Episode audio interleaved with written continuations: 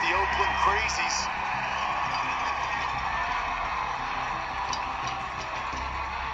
Chapman, left field. And that baby is gone. Are you kidding me?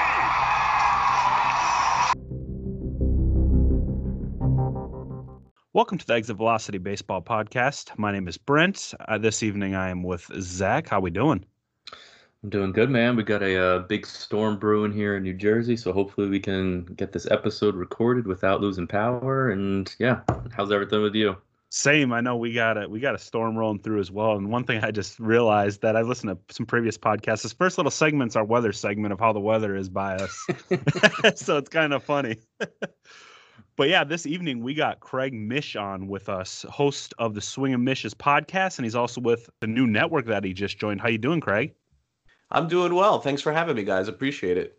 Yeah, thank you for joining us. The first question we've always been asking our guests that we have on is how did you get started in the industry and where do you want to move forward with it?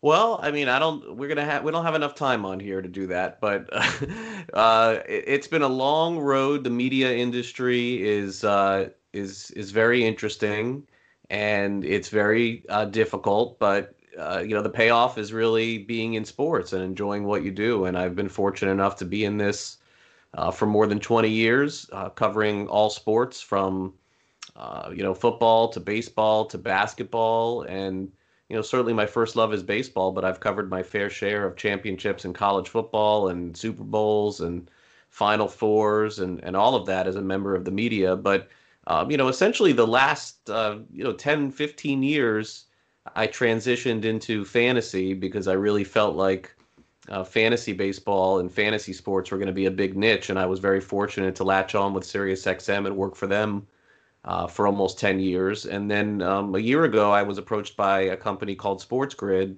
who wanted to sort of take my show on Sirius and put it on their network and broadcast it on television as well. So it came up, I took it, and we're basically sitting here one year in for me working at SportsGrid, where I'm doing fantasy and a lot of wagering too, a lot of uh, you know gambling discussion. So, uh, very fortunate to be doing what I do, and as you guys know, uh, on the side, I have a podcast where I cover the Miami Marlins, and I think that most people in baseball probably know me for that as the go-to guy with the Miami Marlins, and I'm very you know proud and honored that I I'm able to cover that organization. Yeah, that's why one of the bigger reasons we have you on this evening is to cover the Miami Marlins. And I know you're pretty big in that South Florida media market. So, my first question would be after looking this team over, they might be deeper than you would think. So, what do you think this team could do in a 162 game season? Well, I think that's in question for sure. But uh, as far as playing a, a, a, limited season or a regular season, I think the dynamics change significantly. But you know, regardless of that, if, if you want to go back to what most people thought in in March was that this team had a real opportunity to get better. And uh, look, they they were coming from the bottom essentially in 2019, but they did sign players in the offseason that if you just went by the addition of their WAR, it would have made them 10 to 15 games better regardless. But you know, the key for this uh, franchise is their farm system and their development and thus far, uh, the players that they've drafted and some of the younger players have been exceptional in the minors. And so I would expect, or I would have expected, to see some of those players uh, later in, in a normal season. Um, but at the very least, I would say 2021 is going to be uh, a very exciting season for the Marlins. Yeah, with that loaded farm system you guys have with Sixto Sanchez and JJ Bleday, I mean, you guys could be potentially make a nice run, like you said, in a couple years. Do you like where this franchise is heading with all this young talent? Yeah, well, I, I mean, it's it's not a matter of you know sort of what I like. It's a matter of what has to happen, and uh, you know the the previous uh, regime that was running the Marlins franchise you know they they certainly had their share of superstars and did their fair share of drafting and scouting and development because they've had you know players that we are all have all come to know right now that have become MVPs and uh, you know some all stars. But uh, the sustainability, for whatever reason, in South Florida, we've never been able to quite crack the code as to what it requires fans to come see games. It just has not happened. It hasn't happened, by the way, in St. Petersburg either, where the Rays are. It's and you would think that Florida is such a hotbed for it. And so with those constraints, developing and building a farm system and sustainability in the minor league system and just layers of talent has to be done. There's no other choice. I don't think the Marlins will ever sign a player to $200 million ever again. Hmm. I know that sounds harsh, but I just don't see it ever happening. Um, and so those draft picks are gold, and the development of these young kids are gold, and they're going to have to hit on a lot of them. And we're going to find out in the next few years if they did. Yeah, we shall see. Zach, what do you think of this Miami Marlins organization so far? I know you went to a lot of games when you lived down there. Yeah, I was uh, I was following them quite a bit. I mean, as a Mets fan, it was weird for me to follow another division team. But when I was down there for the two years I was there, I, really was very intrigued by this team. Uh, they made some really interesting additions last year at the trade deadline. You got to like what they're doing in the draft, and I, I, think overall, I think this this new regime has done a, a pretty good job so far um, in terms of like the fan experience. I know they've been trying to improve the fan experience at the games, and I, I have to be honest. I mean, it was just it was a very different experience going to Miami Marlins game compared to pretty much every other team. Um, I, I actually there were times where I enjoyed it. It's nice kind of just being able to to stretch out and have a lot of space, but at other times like you just hear crickets in the background. But I mean, hopefully Jeter has some stuff in the works and ownership and they can make some improvements because it, it is a nice ballpark. It's an interesting area. I don't know if maybe the area it's in it's in downtown uh, it's in Little Havana. Mm-hmm. So I mean, it's possible that maybe that's just not the best spot for a ballpark. I know the Dolphin Stadium is up 95 closer kind of to where you are, Craig, like closer to Fort Lauderdale. Right. And that just brings in a ton, ton more people. Uh, so that might be part of their problem. But I mean, overall, just overall outlook of this team, they have a very good young core. I really like what they've been doing. It's going to be interesting to see what they do next week with that number three overall pick. But they have some really good pieces. They got uh, Brian Anderson, who I'm a big fan of. VR, they got for virtually nothing. Isan Diaz had a great year at AAA last year. It'd be nice if he can make some improvements at the big league level. Jorge Alfaro is a pretty solid backstop guy that they got in the uh, Realmuto trade. And um, Lewis Brinson, I mean, if he can figure it out, who knows? He always tears the ball off the, co- the cover off the ball in spring training, and then he's nowhere to be found in the in the regular season. But they have a lot of talented guys in this team, and I really am curious to see if they're gonna turn things around. And they've got a, a, really solid pitching staff too. I, I, love Sandy Alcantara at the top of that rotation for years to come, and Caleb Smith as well. Um, so yeah, th- this is a, an exciting team. They got some really good pieces, and I- I'm I'm very excited to see what they can do in the next few years. And, and also, if we have a short season this year, 50 games possibly. I mean, who knows? I mean, this could be a very streaky team. They could go on a run. I mean, it's really up for grabs for anybody. Um, I mean, Craig, you might you might have some insight. I mean, do you have any idea as to it, it's obviously a weird subject to bring up, but you have any idea as to what we may expect this season? Do you think we're going to come to an agreement and have a shortened season, or or nothing at all? I mean, do you have any idea as to what might happen? Yeah, well, on uh, on Friday, the the players had their final meeting. I think that you guys are the first ones that I'm telling that to. Um, so I don't know what came out of that yet, but we're going to find out pretty shortly. So by the time that this posts, there may be some sort of resolution players are in a really tough spot. They they you know certainly seem to have a fair claim that they agreed to get their their uh, you know prorated full salary essentially for the remaining games that are left. I think that their ask is is uh, unrealistic to play 114 games. I don't think there's any chance of that. I mean, even even if the owner said yes, I don't think that. I think it's an unrealistic ask, and it just sounds like a negotiation you know the middle of 50 and 114 is 82 yeah. and i think that there's a reason why those numbers have been thrown around.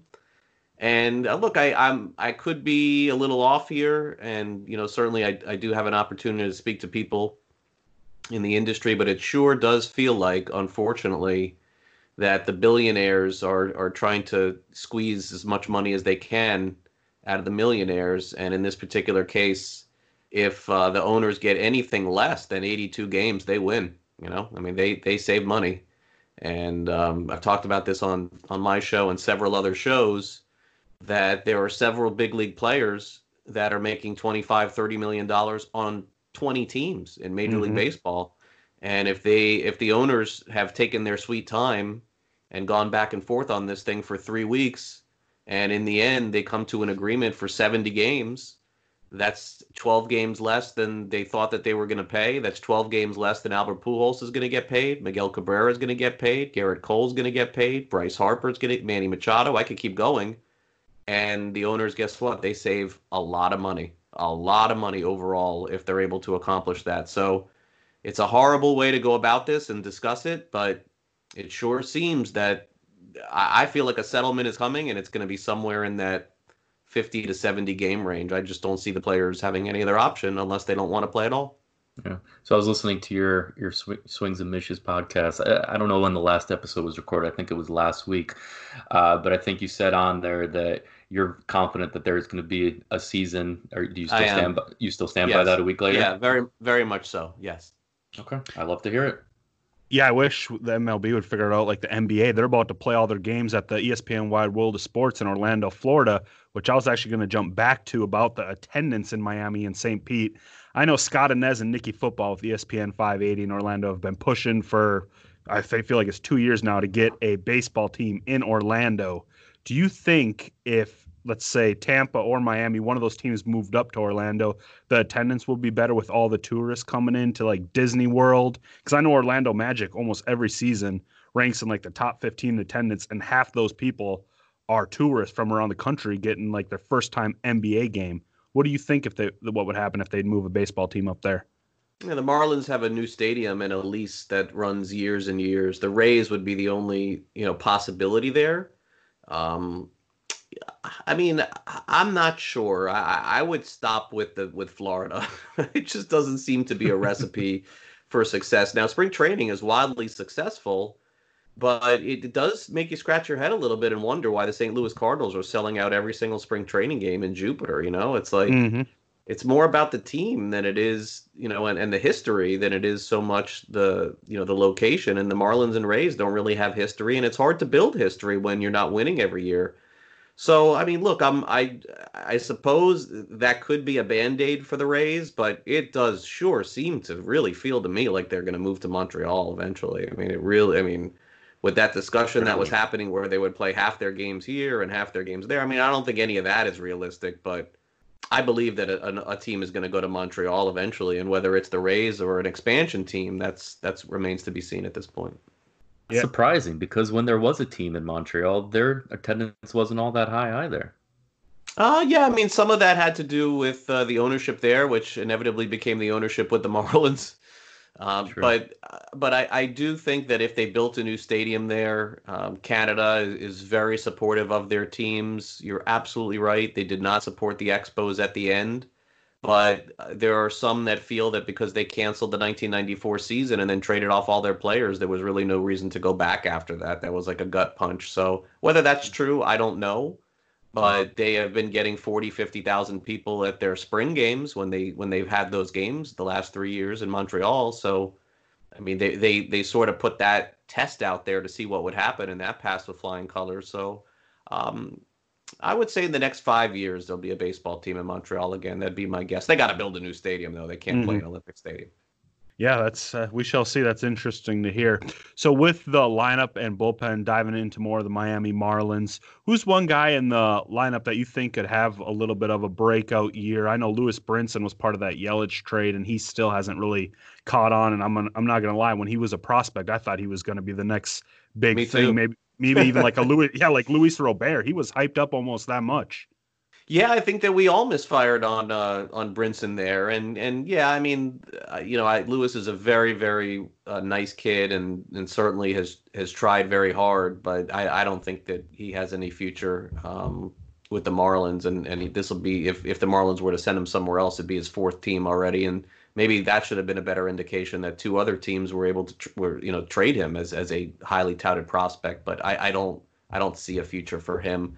Um, in terms of the players who are on their roster now, a, a lot of the the guys that that you know we could could have seen, and again with the murky situation, it's still unclear, are you know sort of in their minor league system on the offensive side as far as players that are coming up. So uh, I would not anticipate a ton of breakout guys even in a shortened season in 2020. Um, you know, but I, I do think that in a full season, 100 games or 162, the two players that I think are going to get an opportunity. One is uh, one of the other players in that trade for Christian Yelich is Monte Harrison, who's had a hard time staying healthy in the minor leagues and, and certainly has swung and missed quite a bit, but does have a lot of athleticism. He was stealing bases like crazy in, in the Grapefruit League.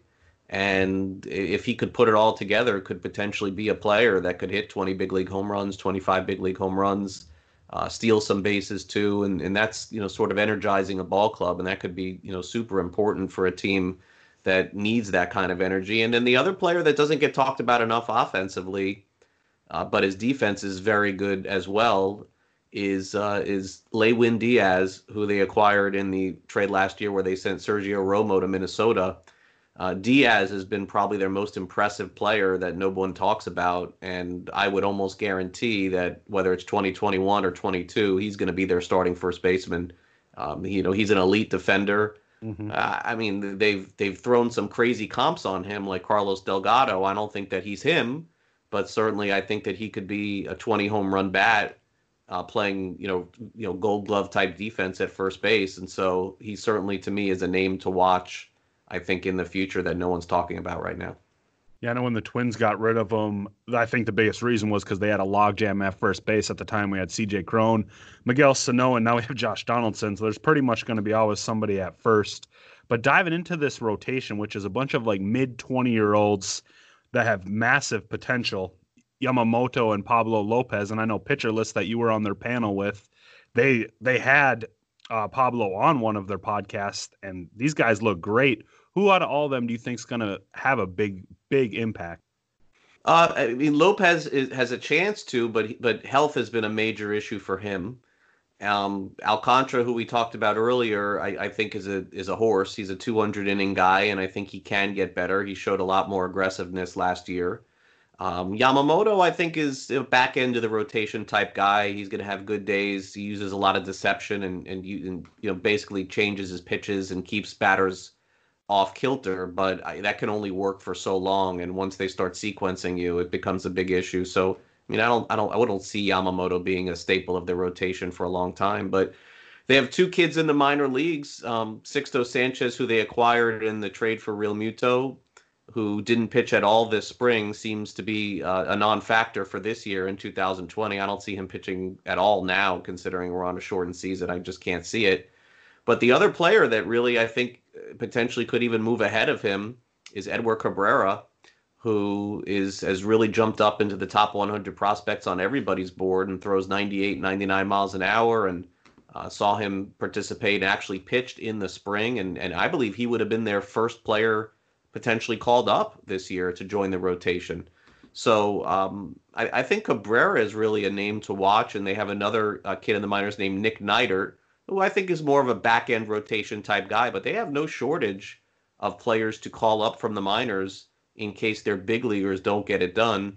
And look, the you have to see repeatable success and sustained success from Alcantara, from Caleb Smith, from Pablo Lopez they've all shown glimpses. They've all shown months at a time that they look elite. Caleb Smith looked like he was going to be the Marlins All Star representative at the end of May, and then things just did not go right for him in the second half of the season. So uh, a lot of potential is there, but that that potential has to be realized over the course of 162, or in this case, this year 52, or whatever the number ends yeah. up being.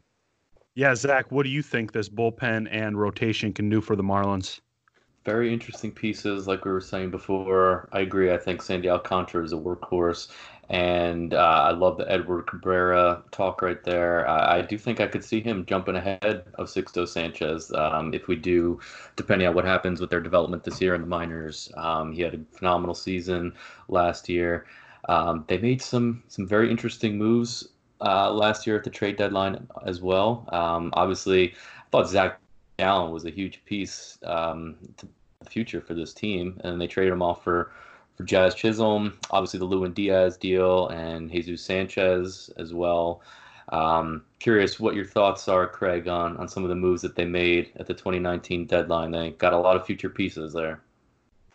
Yeah, I love Zach Gallen, and I think that you know, I can't say that trade was a mistake because we're going to have to let it play out. But boy, you got to circle that one. I mean, the Marlins basically when they traded him, um, you know, sort of viewed him as a number four starter or number three starter. I'm not sure that they had that right. I mean, I think that he could be a, an ace or maybe even a number two. Which, Uh, by the way, I hate I hate to cut you off, but I'm Mhm. pretty sure last year you you broke that news on Twitter. I found out through you on Twitter about that trade, and my jaw just completely fell to the floor. I was I was Mine shocked. did Like, too. how did you find out about that? I mean, did you get some insider info there? Yeah, that's that's basically what happened. Yeah, I broke that one, and I broke the Tampa Bay trade as well. It was funny. I had the Tampa Bay trade done. Uh, the Rays, the Ra- well, I mean, first let's do uh, that trade. Um, I was told the Marlins acquired Jazz Chisholm, and you know, and I was you know asking for who, and you know, I wasn't being told, and then eventually they told me it was Gallen, and I'm like, are you sure? like, but um, the post the uh, the pre the prequel on that is that the Marlins uh, two years ago went to the Arizona Fall League and their CEO Derek Jeter saw Jazz Chisholm play and fell in love with him. Um, Hmm. I can't say I can't say that that Derek Jeter is hundred percent responsible for that trade, but I would tell you that if there's one player in the organization that he had the most imprint on to acquire, I think it's him. So uh, Jeter played that position, and Yeah, you would have to sense. think that yeah, as a scout, and you know he's not a scout, but as somebody who recognizes talent, uh, I, I would tend to go with his opinion. And he, I think, was very integral in that trade. That's not to say that Mike Hill and Gary Denbo and their staff didn't, but I believe that he was very, very involved in that trade in particular. And so they basically were waiting for the right time to strike on Chisholm, and they sort of bought low on him because he wasn't having a great year last year in the minor leagues. But uh, character is no question, makeup is no question. Uh, can he hit a curveball? Can he hit a high uh, a fastball up in the zone? We're going to have to see that uh, this year when he's in the minors. I don't think he'll come up this year. And then as far as the um, the Rays trade that they made, that was the one that I broke and almost sent out without Ryan Stanek in the deal because they made the trade. Uh, you know, the, the the Marlins basically, uh, you know, went to the Rays. They went back and forth on the deal, and and the Marlins said that we don't do the deal unless Stanek's in it, and the Rays hung up. Hmm. And then five five minutes before the deadline, they called back and said, "Okay, we'll uh, we'll give you Stanek." So that's how that went down, and you know we'll see what Stanek ends up being. Um, he pitched so well as the opener, but you know struggled last year, and I don't. And he's had some back issues this year too. So we'll just have to keep an eye on him and, and see how well he is uh, when or if there is a season. That that trade in particular, I, I think that the Marlins basically looked at uh, you know an asset as opposed to a player. I, I don't think there's any question Nick Anderson has a chance to be an elite level type pitcher. But when you are not competing for a championship, do you need somebody to bring in in the eighth and the ninth to shut it down for two innings at a high level? And those guys flame out quickly. And I think they, you know, they picked up Anderson for nothing, as you guys know from the Twins, for like zero, Mhm. um, and turned him into, you know, a potential All Star. And so what they did there was basically take the Rays' top outfield prospect and Jesus Sanchez. Uh, they turned you know something that they developed into uh, you know a potential future All Star. So um, look, those trades. It's still very early in the analysis point of view. This isn't like the Christian Yelich trade where we can start analyzing how the players have done and how the how Yelich has done or how Ozuna has done. Like th- these trades need another year, Mhm. and I really thought that we'd be sitting here in June and we would have a, a clearer view of it. But guys, with no baseball being played, I'm not ready to to say who won, who lost on any of the trades in baseball that happened last year at the deadline. one fight that as well. Uh, one thing too that I was just looking at the Marlins again, and I feel like there's a lot of players on this entire team that are a lot of journeyman type guys. I mean, Corey Dickerson started off his career in Colorado in that logjam of a outfield and kind of made him his name as a contact hitter and has worked his way around the league. Same thing with Jonathan Villar. Started with uh, Brewers, and I mean, it's just a bunch of guys. Caleb Smith too. I know he's had a story. Brad Boxberger used to be one of the better closers in what Arizona for a while is it fun to have a bunch of guys that have kind of you know been around the league made a little bit of a name for themselves and now they're in miami and trying to build a team together Yeah, I mean that's going to be a weak spot, you know, going into the season, and and when you're a team that's projected to lose 90 games or 100 games, you're going to have weak spots, and that's going to be the Marlins. I, I don't, I don't, I don't know how confident I could be uh, with the bullpen that they've assembled to this point. Boxberger was probably the nicest surprise for the club in the spring. who they signed basically right before the spring training games began, and it looks like he potentially could have made the team. But uh, you know, really, you know, outside of that, you know, Brandon Kintzler is their closer, and we know that they would just flip him if they could, and he, if he did well in April, May, and June. Um, it's not a strength. It's just it's it's not going to be a strength of their team, and it's not supposed to be when you're not competing for a championship. You're supposed to be getting mercenary type players that could potentially be dealt, mm-hmm. and you could get assets back, like Romo for Lewin Diaz is a perfect example of that. So I think that that would be their hope. And um, you know, it's fun to talk baseball with you guys and go through all this. It's just every everything that comes out of my mouth seems to have an asterisk because I'm just so unclear as to what the season is going to look like, and my opinion could change based on games, based on locations. It's just so much is is in flux. I mean, when we're talking, it's it's like I'm giving you my 162 game approach, but I'm not mm-hmm. sure that I should be. You know, it's difficult to do. Yeah, it really is. Especially, I mean, if we don't have baseball, we're gonna have to wait pretty much another year to reevaluate a lot of this talent. And going into like the prospects that you guys have, the one that intrigues me the most is that JJ Bleday. I feel like he could almost be a Christian Yelich type. He has that body size. He's the lefty. Uh, somewhat of a contact hitter. Who in the system that is one of your favorites? Well, the the players that they acquired in last year's draft, I, I thought were you know far ahead of the ones they acquired the year before.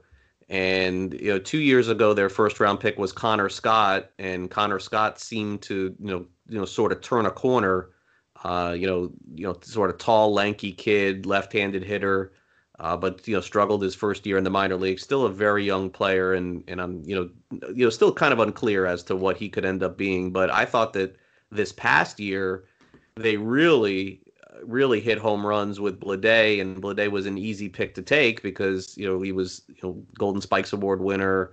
Uh, or I'm sorry, Rutschman was, but he was runner up for that, and he played at Vanderbilt, won a championship and massive power, good kid, on base percentage, good defense all around. I mean, he could be at the very least an everyday player in the big leagues. They drafted another kid named Kameron Misner from Missouri, who uh, and is another kid with just massive power. We saw him take spring training. I'm sorry, t- we saw him take batting practice at their big league park after he was drafted, and this kid has legit, uh, you know, pole to pole power, and I and I think that if he can get some seasoning under himself in the minors, he could be someone special. And then later on in the draft is really their big, you know, what I would call their big sleeper pick in this kid Peyton Burdick, who they took um, out of Wright State University, who is uh, you know a big, strong, or a, really a small, strong kid. He's kind of built like a truck. He's you know sort of built like Mike Trout in a way, but we won't throw Mike Trout's uh, you know comparison on him. That's not fair. But you know, kind of, uh, you know, somebody made the comparison to me of Harrison Bader. Another uh, gave me a good one in Jason Bay. I think it's like a combination of both, like maybe a faster Jason Bay, and certainly Jason Bay had some great years with Pittsburgh. Yeah, yes, he did. Uh, a couple other guys too. That you have Jose Devers, which is Rafael Rafael Devers' cousin and part of that Starlin Castro deal at shortstop. Do you think he could be making a big league impact in the future? Uh, years away, has had a lot of injuries, and, and I would say uh, a long shot at this point. Okay, and then the Mesa, I know the Victor Victor Mesa and Victor Mesa Jr. One is 18, one's 23 years old. Do you see those two making a big league impact, or do you think the 18 year old's gonna become more of somebody than the 23 year old? Uh, yeah, I mean the Marlins made a really big statement by by diving into the international pool and showing the community that they were willing to spend money. I don't I don't know that that uh, Victor Victor Mesa is going to be worth that. He has not looked anything close to what um, to what anybody thought that he would be. Has had a hard time staying on the field, and um, it's you know you never want to bet against a kid that's that young, but he's shown nothing thus far. His brother, mm-hmm. you're right. His brother has shown some glimpses of of maybe being uh, you know better down the line than his brother, but we're still years away from that um, yeah, I would say that Victor Victor was pretty much overhyped to this mm-hmm. point. Mm-hmm. It, has not developed, uh, but if but still only you know a year, a year and a half in their system, coming from a country where he doesn't speak any English and now is forced to, you know, learn everything on the fly. We got to give him a mulligan for that, but. I think the next 100 games for Victor Victor are going to be critical because I don't. I, I think that he's going to need to show something next time around.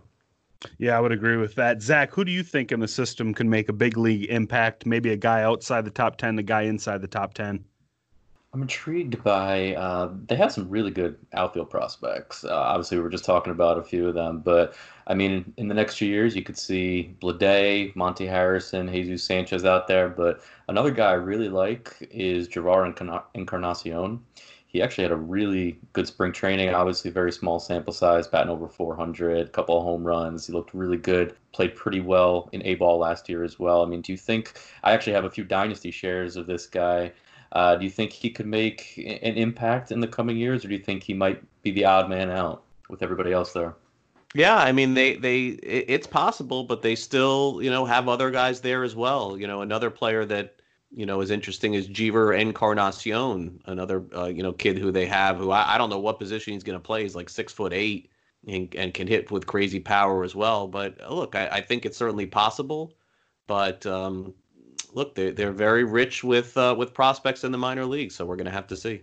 Who do you think they take at with the third overall pick in the draft?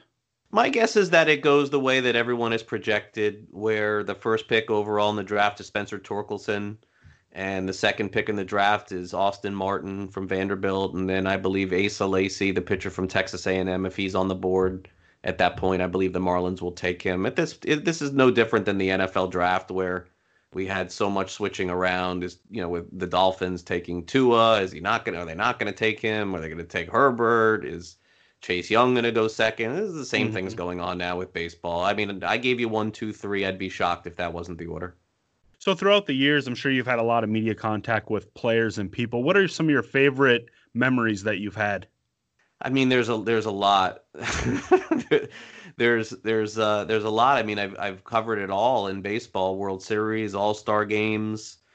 You know, uh, I, I've I've I did work for the Major League Baseball Alumni Association. I've I've met you know virtually every living Hall of Famer that's been out there, either interviewed them or become friends with them. So uh, there there's too many to name. I mean, I, I I don't I don't I don't know that I could just pick out just one.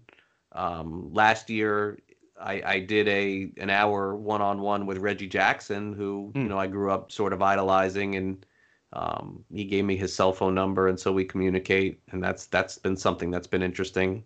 I think that that's probably you know at the you know near the top of the list as a kid who grew up in Brooklyn in the early 70s uh, into the you know, before the 80s began as a Yankee fan. Never thought that I would have that opportunity, but what happens is is that it's not that you become sour as a fan, but you just become a lot more impartial, mm-hmm. and you you find yourself, or I find myself, I would say, being friends with a lot of the players that are currently in the game and outside the game. But the relationships that we have, I, I don't I don't view as you know like oh my gosh I'm speaking to this person. It's kind of like a a friendship and you know professional relationship as well, and I and I feel very proud that that players and executives around the game have been able to trust me with information and give me the ability to help me because make no mistake about it when they tell me something mm-hmm. and I'm able to break some news whether it's on the Marlins or or anything going on in Major League Baseball um, you know they're doing that for me and so mm-hmm. I must be doing something right with that relationship and that's what I'm probably most proud of. Very nice. Yeah, Zach, do you have anything else for Craig this evening?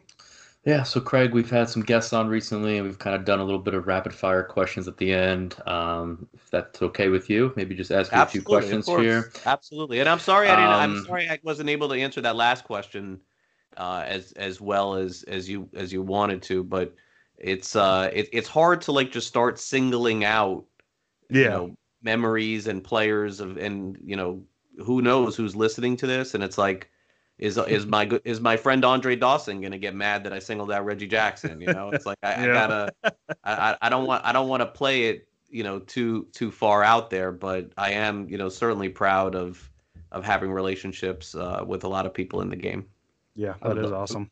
I would love to know if Andre Dawson's listening to this podcast right now. I you know I, I highly doubt it. He works at a mortuary. he owns a mortuary. Yes. Um, but but either way, it's like you have to think to yourself, who am I gonna who am I gonna get mad about when somebody you know yeah. clicks on this? You know, well, you might you might not be able to answer some of these questions then that I have for you. but the Reggie, my, the Reggie Jackson story was very cool. That was a good one. That definitely stood out. Um, so obviously Miami is your home ballpark over there. First, I'm I'm curious to get your thoughts on the ballpark. Do you do you like going to that ballpark? Is it just not one of your favorites? And then, what is one of your more favorite ballparks to go to uh, when you're traveling with the team? Sure. Yeah, the the Marlins ballpark is very underrated. It's very easy to get to. There's this big misnomer that it's difficult to get in and out and around. And there's no question that traffic is an issue, but they did change the game times this year to 6:30. And so it's going to be a lot easier for people to get their kids home and I know that that's a concern for a lot of people, but they have been fan friendly. They have tried to change the game experience. Uh, the bottom line is they have to win in order to get to get fans there, but I do really like the ballpark a lot. Baseball likes the ballpark a lot. They had an All Star game there. They planned on having the World Baseball Classic Championship there too. So uh, I got no issue whatsoever with their park. Um, per- perhaps my favorite park that I have been to, at least on the recent end of it, would be AT and T Park in San Francisco. Mm-hmm. I think that that to me just embodies what you want a ballpark to be like. Passionate fans, usually good weather, a little on the cool side, but good weather, right on the water, and um, you know, and I had some, you know, uh, you know, really fun going there. Um, I, I, you know, the story, you know, for that one was my wife and I back in, you know, about 2004, before we had kids or anything like that. We went out to California for a trip, and uh, we we went to opening day in San Francisco in 2004, if I'm not mistaken and it was not opening day it was opening day in san francisco. So you guys know how that works. They played like three games somewhere else before they came back or six games somewhere else and then it was their first game there. A buddy of mine told me how we could uh, meet willie mays if he was going to be at the game. They told us where he parked and we went over there and we waited like 10 minutes and then he just pulled in. We took a picture with him. It was one of the cooler experiences that we had Hmm. and uh, Barry Bonds sitting on 559 home runs, uh, and and his godfather Willie Mays at 660 hit a home run into McCovey Cove to tie 660. Willie Mays Hmm. came out, gave him a trophy for tying him, and uh, that was a pretty cool experience, I would say. I've had a lot, uh, but Yeah. that park in general um, is one of my favorites, and I certainly had a really uh, historic experience there.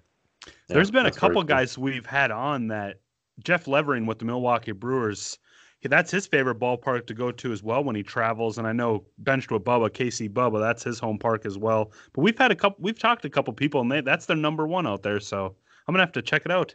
Yeah, Jeff Jeff Levering, by the way, does a fantastic job with the Brewers. He was actually um, a finalist for the Marlins TV job and, and decided to uh, pull himself out of the running there. He he he would have done a fine job. I think Jeff is going to end up being uh, a TV broadcaster for a Major League Baseball team and a very big Hmm. one very soon.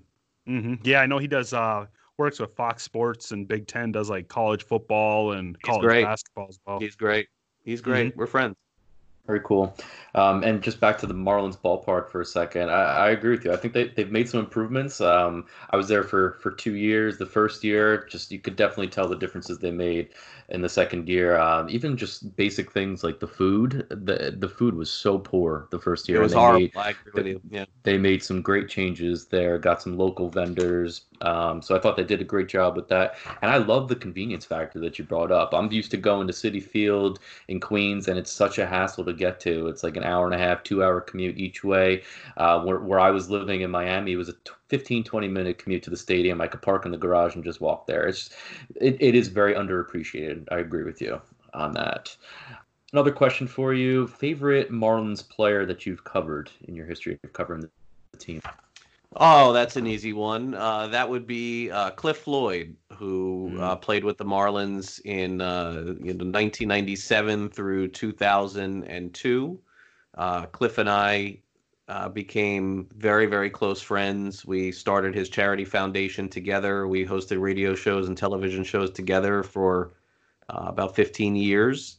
And um, probably if he's not my closest friend in the game, it's got to be really close. I mean, our families know each other, and uh, he took me under his wing when he was a young player, and basically told me that he was going to help me.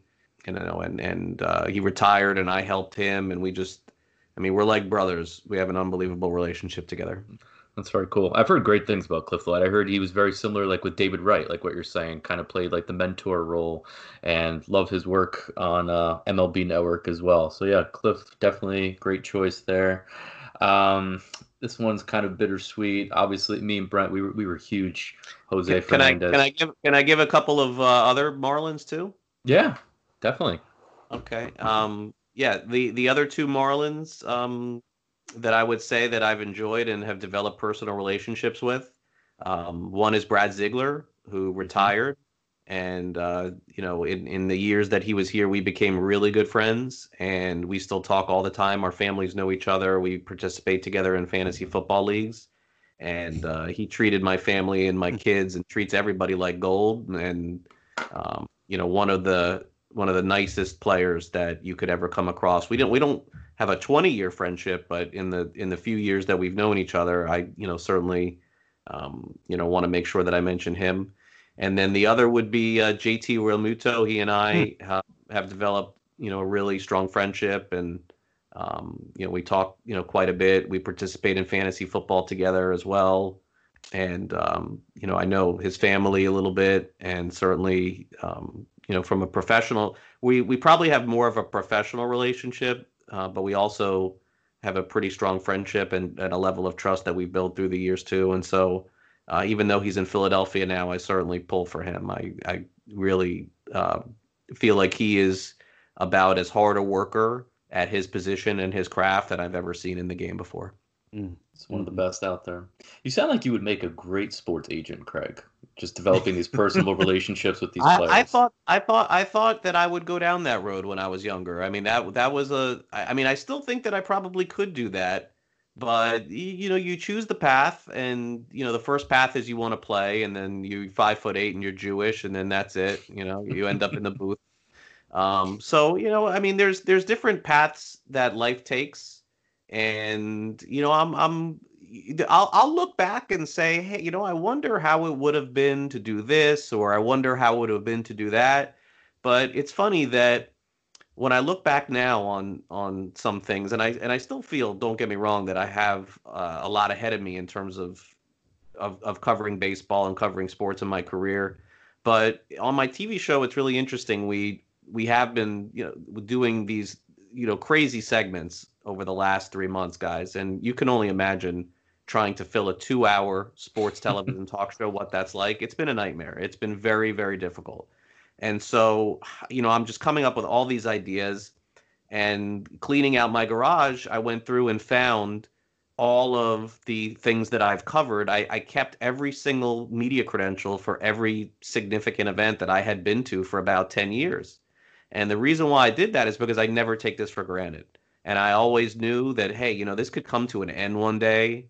And what am I going to have to show for this? Like, you know, I can tell stories, like, I'm a good speaker but like wouldn't it be cool to like put a book together of all the things that i did and i have it you know and and i and i stopped you know i stopped with the book probably about eight ten years ago because hmm. it, it's not as special as it was like the first time of places that i've been but like when i went to lambeau field for the first time it says you know craig mish welcome to lambeau field and i kept that and the press credential to get on the field and i mean it's just one example of like you know hundreds that i have and i kept because i think it's just for me I don't ever want to become that crotchety old sports writer or a person that covers the game that takes it for granted because Mhm. you know we get to go to games for free, we get to watch what we love for free, we get to get paid to do it, and we get to eat. And so, I mean, who could complain with that? So for me, it's this is this is this has been the toughest part of my career probably right now is not being able to have have baseball. I mean, it has been um, you know really tough, and it is an honor to be able to do what I do, and I don't ever look at it any other way. Yeah, definitely. That'll be a nice little scrapbook to make down the road with Mhm. all that stuff. Um, so I, I'm gonna try for this one here. I mean, you were just talking about some of your favorite players that you've covered. Is there somebody that you just did not enjoy covering, a former player? If if you can't answer it, we can just move on. to the Oh next one. yeah, oh yeah, oh yeah. Um, you know, I've had a few run-ins through the years. Um, you know, the rapid fire run-ins would be uh, John Thompson, the head coach of Georgetown, ripped Hmm. me um, when I was much younger, saying I didn't understand basketball at a press conference after his team lost to the University of Miami many years ago. Uh, he destroyed me for nothing, you know, for just for being mad. Uh, Cris Carter, the wide receiver Mhm. for the Vikings at the time, I asked him after they lost to the Buccaneers if he felt good for Tony Dungy because they were go to the same church together when Dungy was there, and and you know they had the same pastor, and he annihilated me in the post game interview saying, you know, you don't understand the game, why I don't play the game, I don't play to lose, and who cares about Tony Dungy? It was, I mean, he he was just in a bad mood. Um, Alonzo Mourning thought I stepped on his foot one time and yelled at me, and then later on apologized, realizing I never did uh, step on his foot. Um, That's probably not hard to do anyway. given Yeah. The size of so those, so, those, so those are so those are just a few, but I wouldn't say outside of John Thompson, you know, because Cris Carter I saw later on and things were okay. But outside of outside of John Thompson, I don't think that anybody really tried to take me down. I, I wouldn't say that I've had like overly negative experiences. I've I've I've had run-ins where you know players have pulled me aside and we've talked it out and we've been cool. Um, you know, Starlin Castro, that happened with me and him last year. And so, you know, he'll never like me ever, but you know, it's it's you you have to do a job and you have to Yeah. tell a story and you know, if you have the lowest war for any position player in baseball after 4 months, you know, I'm going to say you do and you know, and that's what Castro did. So, I mean, I, I you know, you got to be able to tell the story and sometimes you're going to you're going to hurt relationships over that and I understand that and I respect that.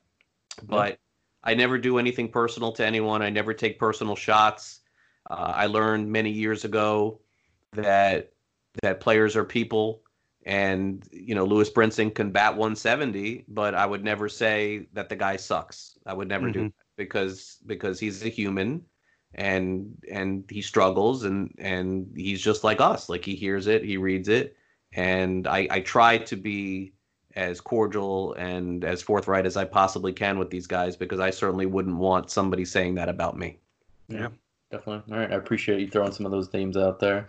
Sure. Um, the next question, it's a little little bittersweet. I know all of us here at the podcast, we were huge Jose Fernandez fans, and when you were on PitchCon uh, last weekend, um, I think Nick asked you about uh, Jose Fernandez memory, and you mentioned about when the uh, when the new D- GM Dan Jennings came on board. Yeah. I thought that was a great story. I was just wondering if you had maybe another really good uh, Jose Fernandez story that you could tell or memory. Yeah, yeah. I, I, mean, you, you know, you know, Jose Fernandez, uh, you know, in, in in the public view, was a very energetic, uh, lovable guy, and you know, loved the spotlight, thrived in the spotlight.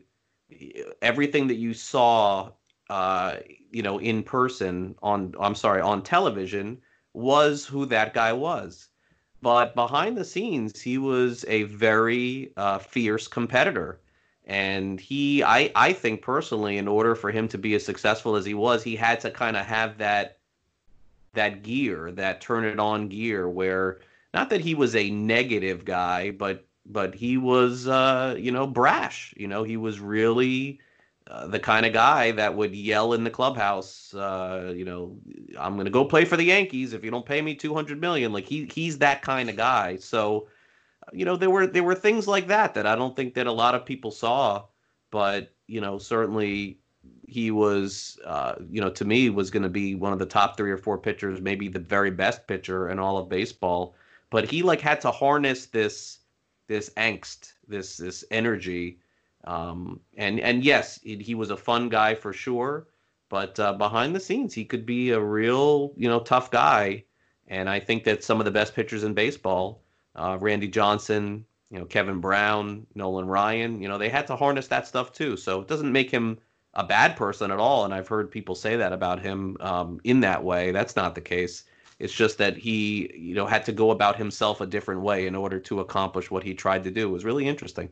Yeah. Yeah, I feel like Max Scherzer is another one of those guys that I feel like he's always competitive as well, and you can almost see him try to like hold it all in, but at times during a game he'll let little bits and pieces out, but he just kind of holds all that competitive competitiveness and energy in. Yeah, that's that's what Jose was like. You know, the best the best comparison I could give.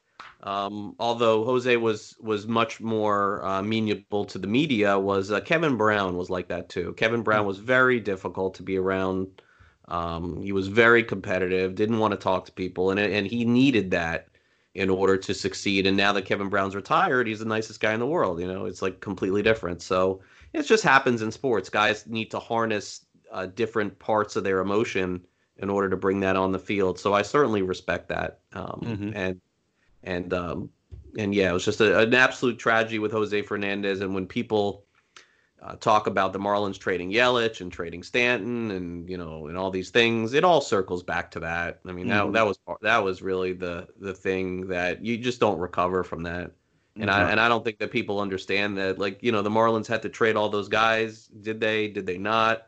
And how did they? Why did they trade Yelich? Why did they trade? I mean, just go on any Major League Baseball team, take their best player away and away Mhm. forever, and say, what do you do now? I mean, how many teams can come back from that? And uh, I, I I think that that just zapped the ownership. You know, he sold the team the next year or the year after. Um, it was just a, a really difficult situation. Mhm. Do you think that was the ownership um, selling the ownership group? Do you think that was in the works before all this happened? Um, no, I don't think so. I think it came right after that. Okay. I, I remember, uh, like I said, I'm a Mets fan, and that game after what happened, that first game back, that was that was the most difficult baseball game I've ever watched. It was just, it was extremely difficult, just tears, constant tears. That leadoff home run with Dee Gordon, it was it was just a tough tough game to watch, but it was just great to see them uh, be together as a family and just uh, just remember Jose because it was he's, he was a great player and he seemed like a great guy. So Mhm. Yeah. moving on to some other questions here. Curious, you're a big fantasy player. How many fantasy leagues are you in typically in a given year? In baseball? Yeah. Yeah, about a handful, three, four, five, something like that. we had who was it? We had uh Alex Eric Fast. Cross. No, we had Eric Cross on uh, the other day, and we asked him the same question. He said, "Oh, you know, ranges from like six to 20. I was like, "That is." wow. Yeah. No, I I, I Quite the stopped doing range. that many leagues a while ago. Yeah. Was there any trade or report that you may have leaked out slightly early that kind of got you in hot water with some people? Is there anything along those lines that happened? Uh, you know, I, I tend to be very careful with that sort of stuff. So, you know, I take it, you know, pretty seriously. Um, when Brad Ziegler got traded, I reported that he got traded, but I didn't know what team he got traded to. And so, um, you know, some of the other people in baseball were reporting that he actually had not been traded, and he did. It's just that I didn't know where he got traded to. And then 10 minutes later, we found out that he got traded to Arizona. But that was one that I was on edge a little bit because you know, I knew he was traded, but it just wasn't reported. But that's like 10 minutes of my life that I was like, oh my gosh, like, please, like, like can we get this done here? So. I don't look stupid. Two more quick ones for you. Favorite baseball movie? Uh, I mean, I, I'm a sucker for the natural. I know not everybody thinks it's the best one, but to me, that was the best one. I really like that. Field of Dreams, Major League. I would say those three. The classics. Okay. And then last one, uh, just a Miami question. What's your, your favorite restaurant to go to in Miami after a ball game? Oh, that's a good one. Um, uh, there's a place in, in near my house in Hollywood called Sardelli. Uh, it's an Italian uh, steakhouse, and uh, it's pretty it's pretty good. Billy Joel's been known to frequent there. I would say that's my favorite. Very cool. I'll have to check that out. All right, that's that's all I've got for you. Um, Craig, thank you for joining us. Brent, do you have anything else for him tonight? No, yeah, we appreciate you joining us, giving giving us your hour hour of your day and all the insight in the Miami Mar- about the Miami Marlins organization. And if we'll, later on, maybe next year, we can do like a recap of the season and get you back on. Uh, sure, I would love it, guys. Thanks for having me again.